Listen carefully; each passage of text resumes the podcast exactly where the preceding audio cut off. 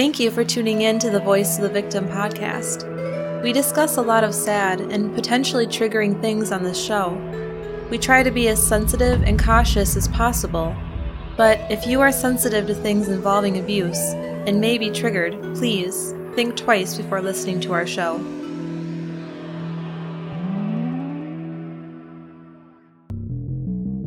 There are over 700,000 sexual offenders in the United States alone. With all the social media these days, how can we protect ourselves and our children from these despicable predators? Welcome to the Voice of the Victim podcast, where we discuss criminal cases that involve some factor of abuse.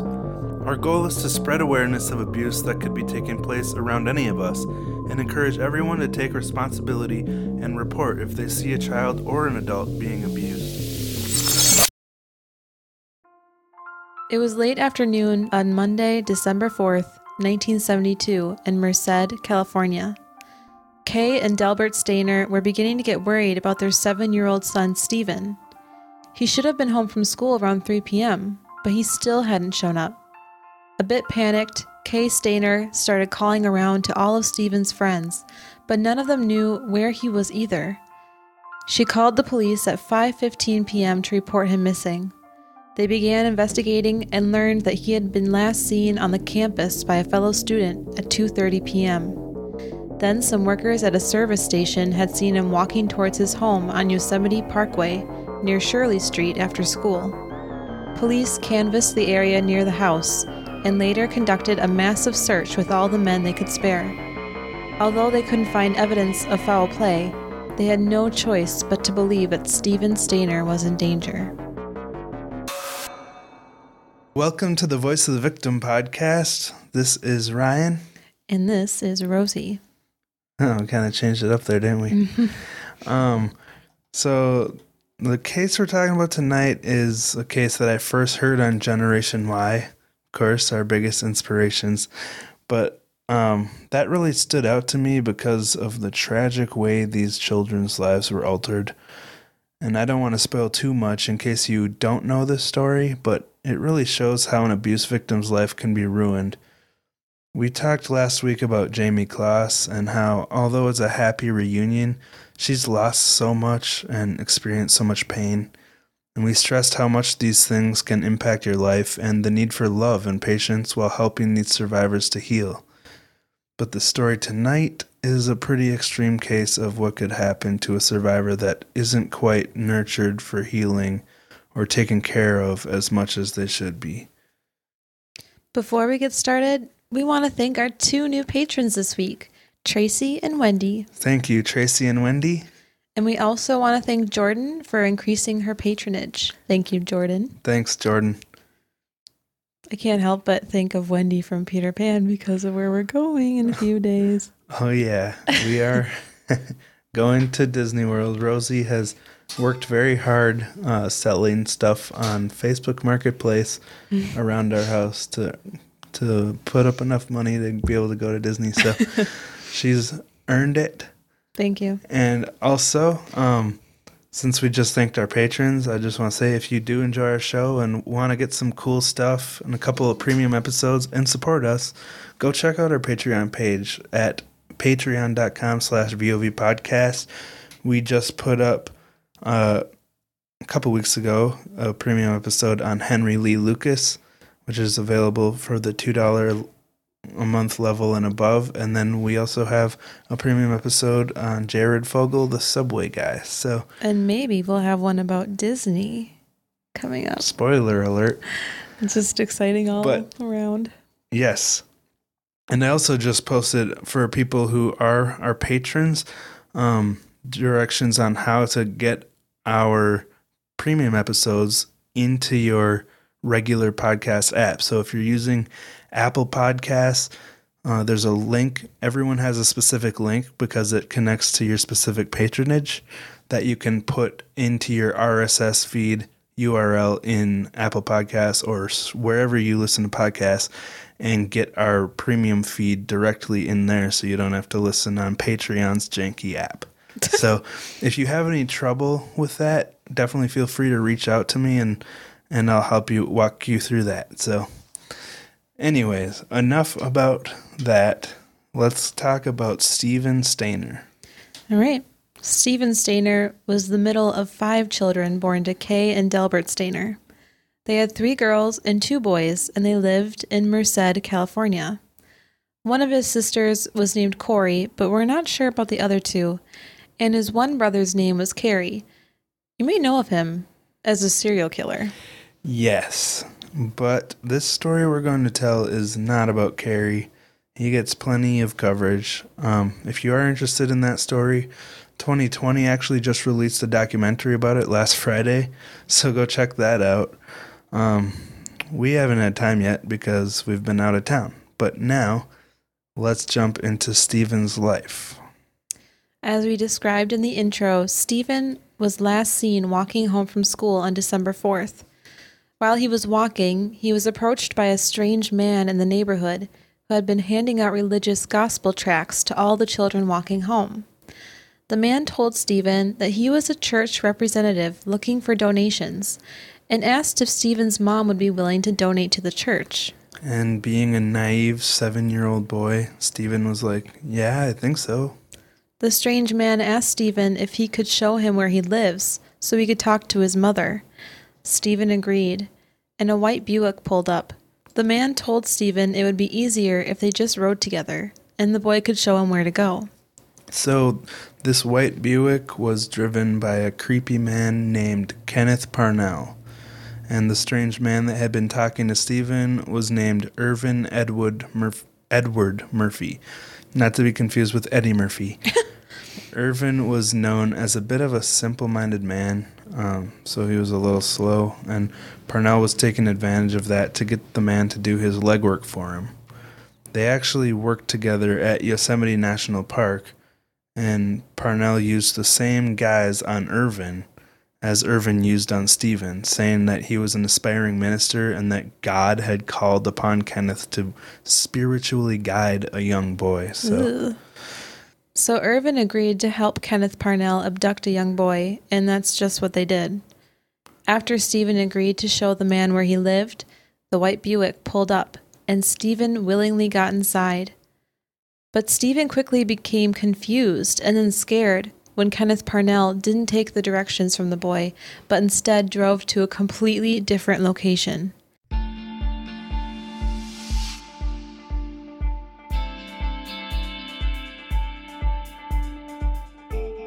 I'm Bonnie Lee, the host of Writing About Crime, a Canadian true crime podcast that looks for the story behind criminal cases. The people, the places, and the events that join together to create a narrative, not a scoop. I am not reading you the news. I am writing about crime. I hope you'll join me on iTunes, Stitcher, Spotify, or wherever you listen to your podcasts. He took Steven to his cabin in Cathey's Valley. Cathey's Valley is about a half hour drive from Merced. So remember, Steven was within walking distance of his home. So this car ride ended up being a lot longer than he expected. And this must have been really scary for this seven year old boy. It'd be scary for anybody. Yeah. When they arrived at Parnell's cabin, Steven had no idea about this, but he was actually less than a thousand feet away from his maternal grandfather's house. So how sad is that? That's really sad. Especially as the story goes on, this this coincidence really never ends up working to Steven's favor, Oh, which is sad. that would happen to me now. I still wouldn't realize I was that close to anybody's house. Yeah, it's true. They arrived at the cabin, and things didn't take long to turn ugly. The same night that Steven arrived, Kenneth Parnell started abusing him. He molested him that night, and 13 days later, he raped Steven for the first time. Parnell continued to use Steven as his object of sexual abuse. Yeah, so now we see what this man's intentions were. He obviously wasn't called on by God.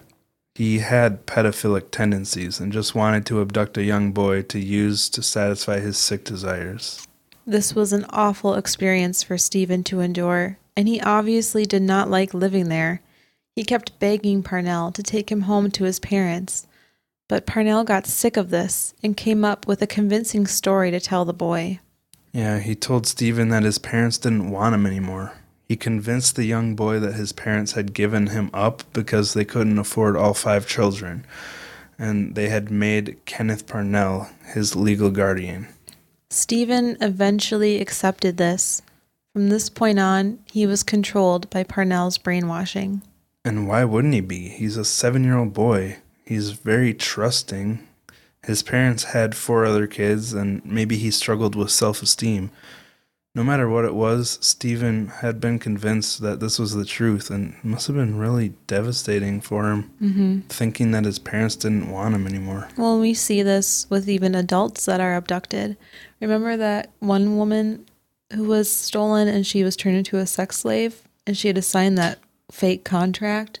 Oh, yeah, Colleen Stan. Colleen Stan, yeah. And her abductor made her eventually believe that the contract was true and he was legally her owner Yeah, and the cops were all in on it. Remember that? yeah. If so it happens. I think uh, that's episode 10. No. I don't remember what, which one. eight.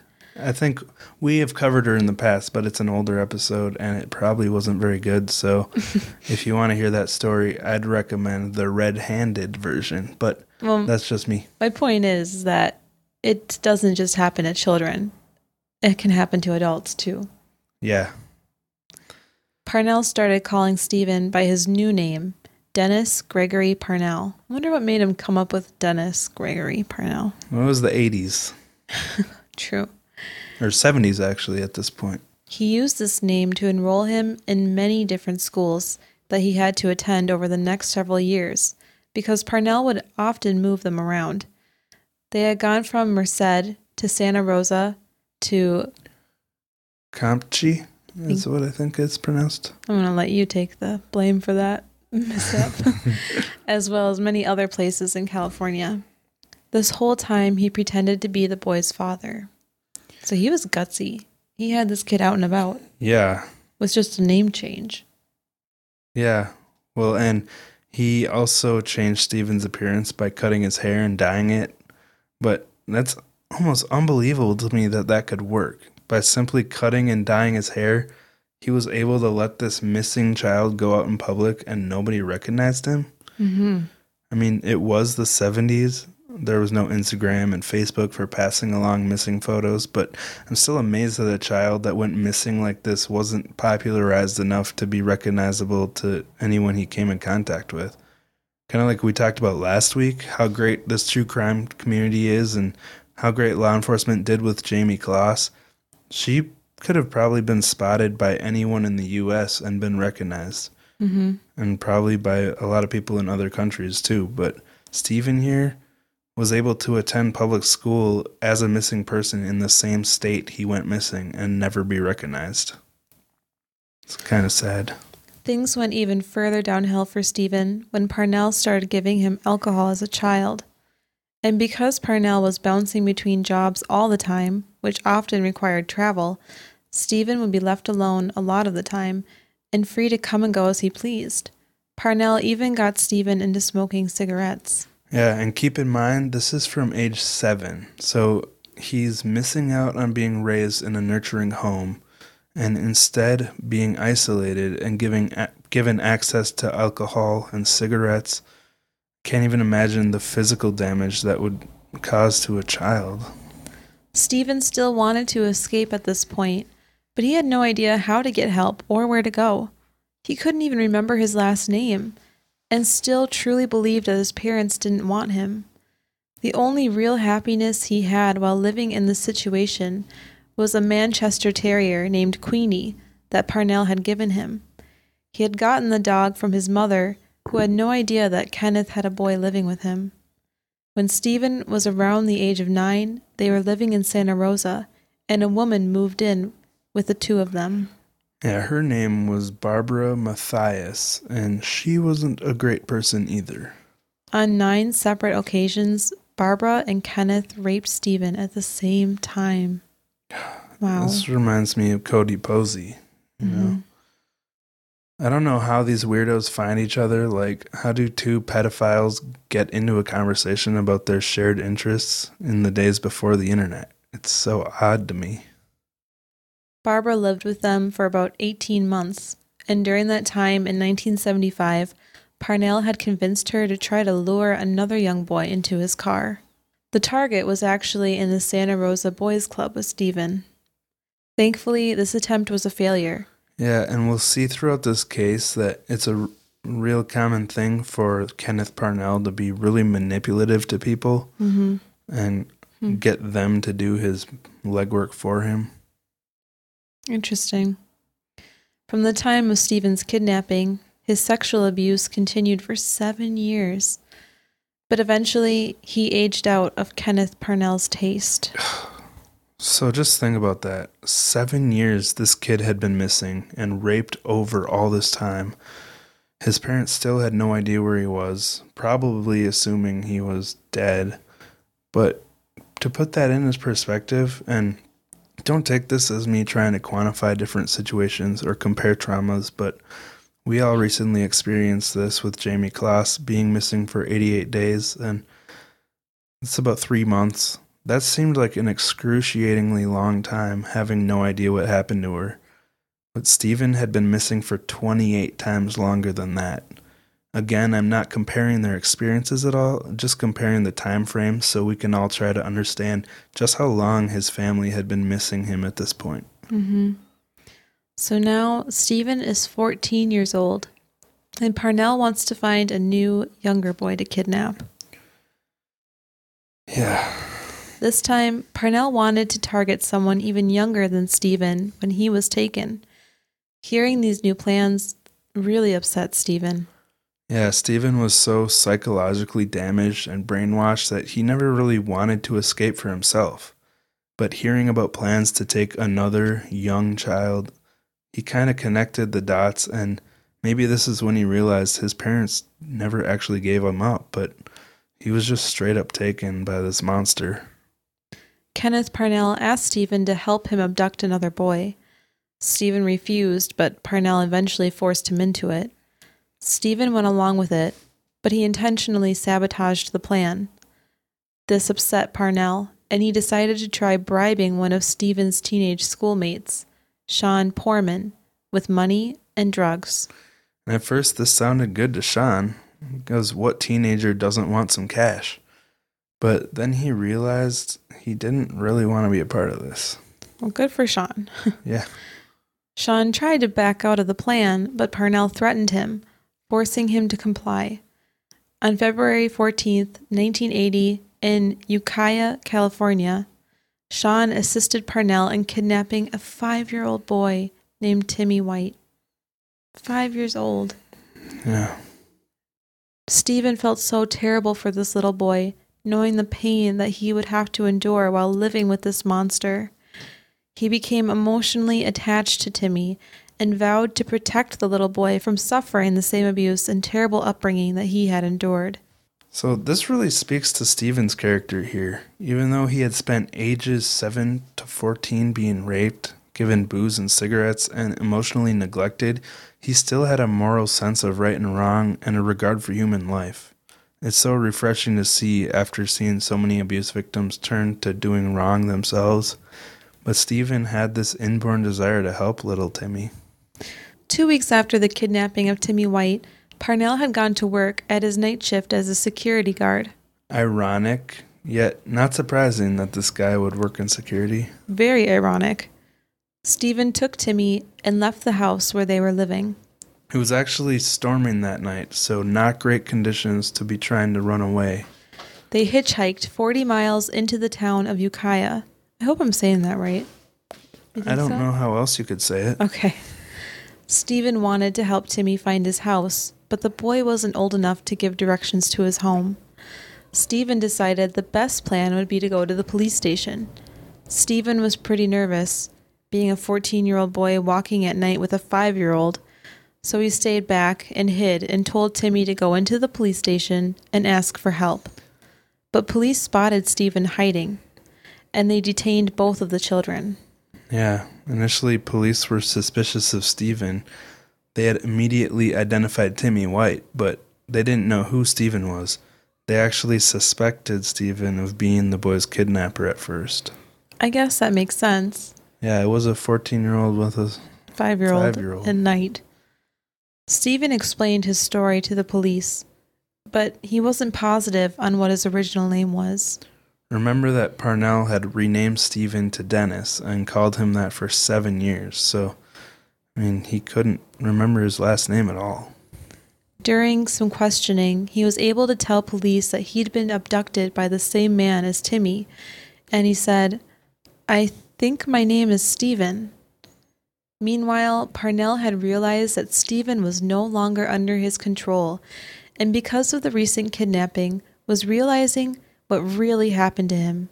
Steven had no idea, but this same day, Kenneth Parnell had finished digging a grave where he planned to dispose of Steven after ending his life, so he could easily move Timmy across the country and continue abusing him. So this man was planning to not only be a kidnapper, but a murderer.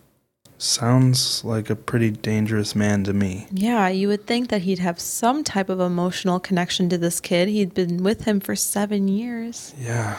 That's crazy. It didn't take long for police to crack down on Kenneth Parnell. He was arrested by the dawn of the next day, March 2nd, 1980. They did a background check on him and found a previous charge from 29 years earlier in March of 1951. He had been arrested for sodomizing a young boy after showing him a false deputy sheriff's badge. For this, he was sentenced to four years in prison and actually escaped from the Norwalk State Hospital, but he was captured and taken back. Yeah. What, he, I mean, he tried to escape. What an idiot. now, I do want to briefly address this because we often talk about the cycle of abuse on the show. Um, an author named Mike Echols had written a book named I Know My First Name is Steven, and in it, it talks a little bit about Kenneth Parnell's life, and it says that he was molested by someone staying in his mother's rooming house when he was 13 years old. I guess his mom owned like a motel or something. So there is talk of him being abused as a child, which could have been a factor in the monster that he became. Here, like the David Berg case, we see a quote unquote relatively small incident possibly turning into something much bigger and more devastating. The children were reunited with their families the day they were found. Steven received a $15,000 reward for rescuing Timmy, but he had a really tough time adjusting to life with his family again. Yeah, he'd been so accustomed to having a permissive lifestyle and being able to do whatever he wanted. His brother Cary really resented all the attention Steven was getting from the parents and from the media. When he returned to school, he was actually teased by the other kids over the sexual abuse that he had endured. This really got to him, and eventually he dropped out. Yeah, these kids are what, 14, 15? What a bunch of brats. And Know they're so cruel and cold to this poor kid just because of the stigma amount around male rape. It's just so That's sick. it's disappointing that these kids would make fun of him for this. He also struggled because he had become addicted to cigarettes and alcohol while in captivity. And now he was back into a normal, healthy lifestyle with his parents, but suffering from withdrawal. This led to so much tension in the house that he publicly questioned whether he should have even come home. Oh my gosh. You know, he felt like maybe his family would have been better off if he'd never come home. One of the saddest factors to me, and I'm sure you'd agree, Rosie, is that his father really didn't want him to get therapy or counseling. So he didn't. Why? I mean, he just said he didn't think he needed it. And what do you think of that? I think that he did need it. I mean, seven years in captivity and raped the whole time. How could you not need therapy? I guess. What year is this again? We're in the 70s. 1980 Or the 80s? when he was. I guess people just weren't as open to therapy as they are now. I suppose that's true. Living in a much different world now. What? Uh, on this same topic, we just want to quote an interview he did with Newsweek shortly after returning home. Do you want to read that quote, Rosie? Sure.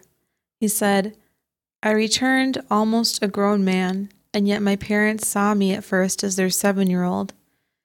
After they'd stopped trying to teach me the fundamentals all over again, it got better. But why doesn't my dad hug me anymore?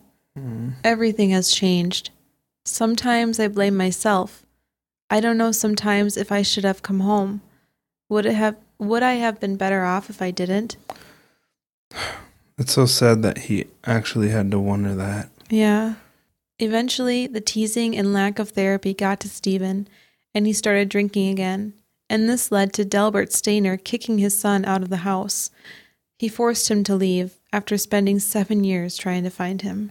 That's so sad. I know. He didn't want Steven to get therapy, even though they were clearly having a lot of issues. So many that he kicked Steven out. It's that's just I can't wrap my mind around that part. Yeah. He's kicked out his kid after searching for seven years. That, like, boggles my mind. And like I mentioned in the intro about victims of abuse and stuff like this needing ex- extra care and mm-hmm. love, like they're not going to be as easy to deal with as people that haven't experienced these traumas and as as supporters of them, we need to be able to deal with that. You mm-hmm. know, we need to give them extra leniency and and not give up on them. You know? Because they're victims, yeah. and this wasn't their choice. Yeah, so hopefully there's a good lesson in this. Let your kids have therapy, even if you think it's embarrassing. And give yourself a session Yeah. while you're at it. So, after causing all this terrible trauma in these lives, what did Parnell get in return? In 1981, he went to trial and was convicted of kidnapping Timothy White and Steven Stayner in two separate trials. So, you may have noticed that he was only charged with kidnapping. What about all the rapes? One problem was that they happened outside the jurisdiction of Merced, but I'm wondering why they couldn't be charged by the police where it did happen. Couldn't the departments have helped each other out there? Yeah. Another problem was that some of the abuses were outside the statute of limitations, and that must have been one short statute of limitations because it had all occurred in the last seven years. Yeah, it happened. Like, who cares? There should be no statute of limitation on crimes that have victims. That's just common sense to me. But the biggest factor seemed to be that the lawyer didn't want to embarrass Steven by pushing for the sexual assault charges because of that huge stigma at the time about masculinity and being a male rape victim would be looked at as being a weak man, and the lawyer assumed people would view him as quote unquote damaged goods. That makes no sense because he was a little kid. I know. And I don't know why this held him back because people already knew about the sexual assault. The kids were teasing him for it at school. It's really sad to see. But I guess at least this monster would get charged for the kidnapping. So Steven was held captive by this jerk for seven years. So Parnell had to get at least seven years in prison, plus more time for physical, emotional, and psychological damage, right? Maybe 10, 15 years. But no. This makes me so mad. Kenneth Parnell was sentenced to seven years. He got that seven years for each one, but he was able to serve them at the same time. Doesn't that completely like lose like what's the point? I know. Oh. and not only that, but he only served 5 of those years.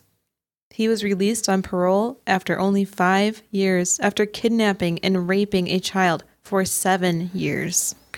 So try to wrap your heads around that. Where's the justice in that? It's obviously not fair, especially since he'd been in prison before and tried to escape. Like, how do you get released on parole when you've tried to escape prison before? I Oh. don't get that. No, something is not adding up for this to happen. I don't get it. Hmm. Irvin Murphy, the simple minded man that Parnell used in the kidnapping of Steven, and Sean Poorman, who helped kidnap Timmy, were convicted convicted of lesser charges, but both claimed they had no idea about the sexual abuse. Well, you know, they did help kidnap, so I guess they should probably have something. Yeah, but Steven actually had a soft spot for Ervin. Even though he helped to abduct him, Steven said he was always kind, and he actually called him Uncle Ervin. He truly believed that Ervin was just as much of a victim of Parnell's manipulation as Timmy and himself were. Hmm. Thankfully, this case actually led to some charges changes in California state laws to allow consecutive prison terms in similar abduction cases. Yeah, like I mentioned er- earlier, he served his terms concurrently.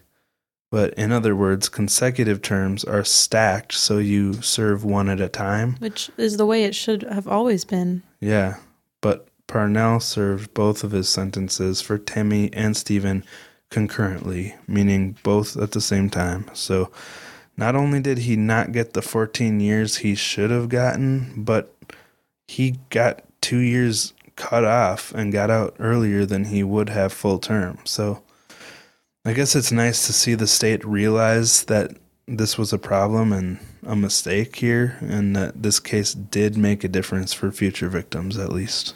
Barbara Matthias, the woman who raped Steven nine times, was never charged with anything. Wow. They kind of dropped the ball there.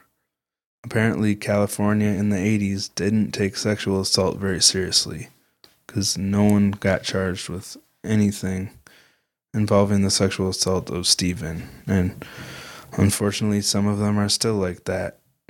Brock Turner. Nice. so, after getting a slap on the wrist for this terrible crime, Parnell was a free man. But in January of 2003, he slipped up again. He was 71 years old around this time. He was diabetic and had emphysema. He had a stroke that caused him to need 24 hour nursing care. His caregiver, Diane Stevens, was actually aware of the things that he had done and even worked along with the police to set up a sting on Parnell. While in her care, Parnell tried to coerce her into buying him a four year old boy. He requested that the child have a clean rectum, indicating that he had sexual intentions. What the heck? Yeah. This what? She played along in cooperation with the police, and he followed through on the plan, paying $100 for a birth certificate and $400 in cash to complete the transaction. That day, he was arrested. So he was going to buy a person, a child, for $500 total? Apparently. Wow, that seems very clearance. yeah. What the heck? Although this was 40 years ago, so. Oh, no, wait. This was No, in was it? 2003. Yeah. That is very strange. So on February 9th, 2004, he was convicted of attempting to purchase a child and attempted child molestation. Finally, he was sentenced to 25 years to life. Uh, he only lasted four years in prison, though. And this time he didn't get out early. He'd actually been in hospice care for a while and finally died of natural causes in 2008. This is good that he finally was sentenced to 25 years to life, but this seems less deserving than the seven years of rape and kidnapping. Yeah. Because he didn't actually do it. I mean, I, he deserved time, obviously, because he was trying to, and he, you know what I mean? But yeah. he should have gotten the 25 years to life the first time with the, the seven year rape and kidnapping. Yeah, that's exactly the problem, is because they had to fabricate this whole sting operation Yeah. to kind of like post like almost too late to to actually punish him for what he did in the past. yeah. But How Cal- did Steven's case not count for 25 years, but this His sentence setting? I read something about his sentence being part of California's three strike law, which because it this was his third attempt to get a abduct a child, that that's what made him get a longer sentence. Hmm. So I guess the prison time for child abduction just isn't that much. Yeah. Which is ridiculous to me. Anyway, let's move on and talk about Steven's adult life. In 1985, Steven got married to Jody Edmondson. They had two children together. He also worked with child abduction groups and spoke to children about personal safety. So it's cool to see that even after being mistreated by his abuser and his father in a way, he still wanted to use his experience to help others. He was living in Merced with his wife Jody and two kids, Ashley and Steven Jr., and got a job working at a pizza shop as a delivery man. He would use his motorcycle at work. On September 17, 1989, he was on his way home when a car pulled out of the driveway of a migrant labor camp along the highway right in front of Steven. He hit the driver's side of the car and flew off his bike and landed on his head. And he wasn't wearing a helmet, so he suffered massive head injuries. It's such a sad death for a man that's been through so much. It's also a bit ironic because he worked a job where he's literally driving around all day, and yet this happened while he was on his way home. Steven died less than an hour later at the age of 24. wow. Yeah, he'd only been free for 10 years. The driver that pulled out in front of him didn't even stop, he just left the scene. But thankfully, he was later identified as Antonio Lo- Loria. Loera? Loera. Who cares? sorry. I don't care about pronouncing his name right, so. He was a 20 year old worker at a local tomato plant, packing plant. Jody Stayner was really upset about this. She said, I'm very, very, very angry. I've never been this angry. I would have been a lot different if this man who hit him had stayed. If it's the last thing I do, I'll nail him. So she's super pissed, and rightfully so.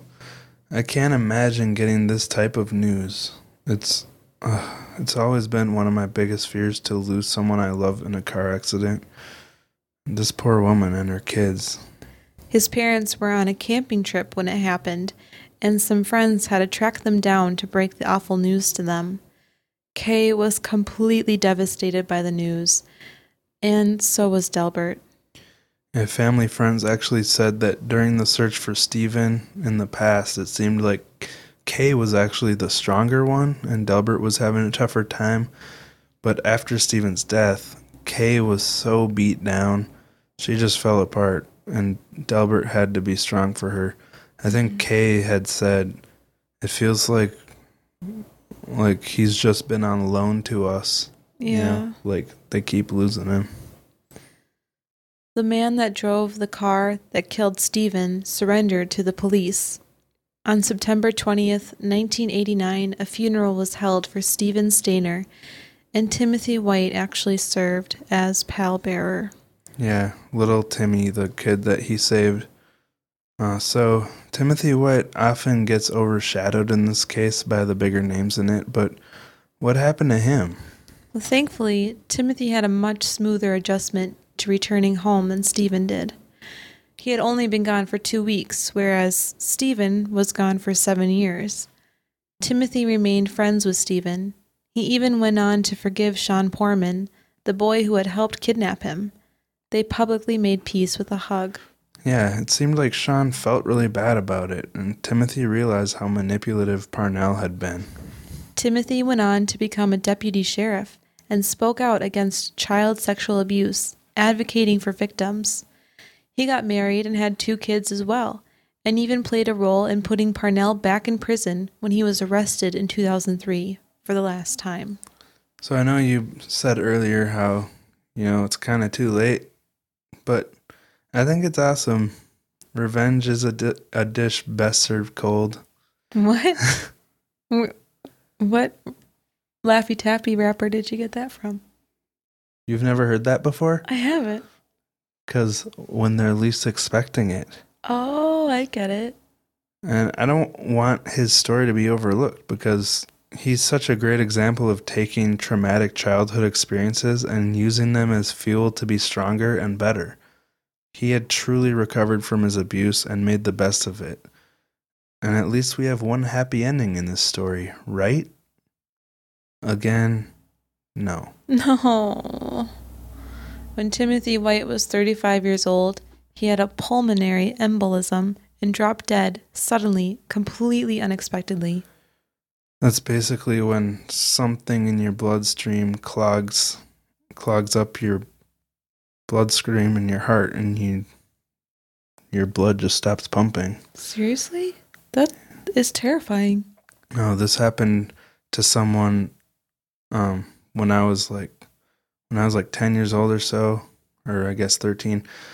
One of my closest friends died this way Really? because he had broken his foot and he got a blood clot in his foot which traveled up and clogged his heart, Oh, wow. which was really unexpected and sudden and just why does this happen? So after everything both Steven and Timothy had been through, they both experienced sudden and really unglamorous deaths. Like I feel so bad for both of their families. They both had wives and children, and you wouldn't expect such an unexpected and lame death to take the life of someone who survived other traumas that were so huge, you know? Mm-hmm. And of course, we can't end this story without talking about Cary Stayner, the Yosemite killer. As we know, the Stayner family went through a tragedy that most of us can't even imagine. Cary Stayner watched his parents obsess over his missing brother for seven years, and then obsess over their disappointment after they did find him. Yeah, all the attention was on Steven, and Cary resented that deeply. Cary Stayner went on to kill four young women at Yosemite National Park where he worked. We're not going to go into detail here, but we do want to share the names of the victims. So there was Carol Sund and her 15 year old daughter Julie Sund, as well as their travel companion, a 16 year old Argentinian exchange student named Silvina Pelosso. And he also killed a Yosemite Institute employee, a 26 year old naturalist named Joie Ruth Armstrong. So that's so awful. I think it's interesting that he worked at the same place where Kenneth Parnell and Ervin Murphy worked when Steven was abducted. Mm-hmm. Cary tried to use his brother's story to get sympathy after being charged, saying that his parents neglected him and focused on his brother. But he also admitted to fantasizing about killing women even before his brother was kidnapped. So the jury didn't buy it. But now Cary is on death row for these four murders. Yeah. So if you want to hear his full story, uh, we definitely recommend uh, Generation Why. They've covered it in much more detail. They did a really good job on it. Also, there's a couple documentaries, including one that just came out last week, like we mentioned before, from Mhm. 2020. So check that out. But we just really wanted to focus on Steven's story and Timothy's because obviously we try to be a voice for the victim and ah, it's terrifying to think that someone could endure all this and really not get any justice and also be so mistreated by the ones that should have helped him recover, you know. And then die. Yeah. At 24. That's how old I am. So young. You're just a whippersnapper. Yep. Oh. All right. Well, that wraps up our case for today. yeah. Um Did I mention that we're literally leaving tomorrow morning at 7:30 for Disney. It's well, exciting. actually Daytona? Daytona Beach, but we're going to Disney. But the day this comes out, we'll be on our way home. How sad. That's true. oh. Oh. I'm never listening to this episode. I'll be sad. Anyways, thank you guys so much for listening. If Mhm. you enjoy our show, we would really appreciate so much, especially if you listen every week. If you'd go to Apple Podcasts, if that's where you listen, and give us a review. Um, we'd love to know why you listen every week and um, yeah, what keeps you coming back and what you think we could improve on. Yeah. Are you on Team Ryan or Team Rosie? Let's not be divisive on we know show. who that one guy is a fan of. Oh yeah, if you look through our Apple Podcast reviews, It there's one guy that's like, every time. I'd like a. It's a five star review, which is great. But mm. he's like, I'd like a lot more Rosie and a lot less Ryan. I'm not complaining. I think it's funny. yeah, I'm fine with it. I I would like that as well.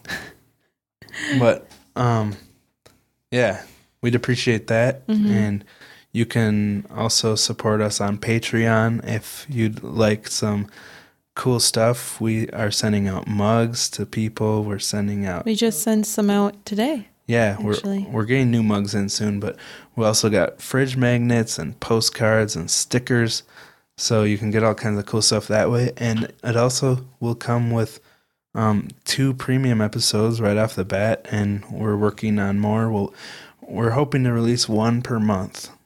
So, um, It's attainable. yeah, I hope. there's, if you support us, we'll give you extra stuff because we really appreciate that. So. Yeah. Um, yeah, you can follow us on Instagram at VOV Podcast. If you're on there, you can follow us on VOV or on Twitter at VOV Pod. And also, you can like our page on Facebook, which I always forget to tell you guys about. Um, Voice of the Victim Podcast on Facebook. And we have a group as well called Voice of the Victim Support System, where we have um, a nice little group of cool people. And. Yep. I think that's about it. I know I need to be better about managing our Facebook pages, but yeah, goals.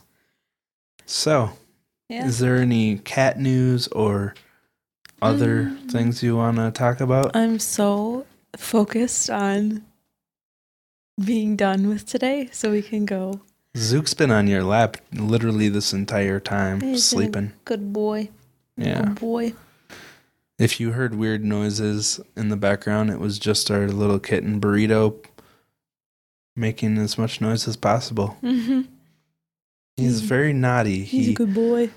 so, should we tell them the story about last night? Okay. He's been obsessed with the Q-tips, the little ear swabs um, that we keep on the bathroom counter. Rosie has like a cute little mason jar with a little dish on top of it to hold the Q-tips. Well, she had it in the middle of the night. We heard this this like explosion of glass, and we woke up in a panic and. We walk in the bathroom and see that the Q-tip holder dish was shattered all over the floor, and the Q-tips were gone because he took them all and hid them under the rug. They're his little dog bones. Yeah, maybe that is what it is. hmm He's a puppy. He does. He does look like a little wolf pup to me because he's got long hair and he's super lanky. But anyway, I just thought that was interesting that he's obsessed with Q-tips.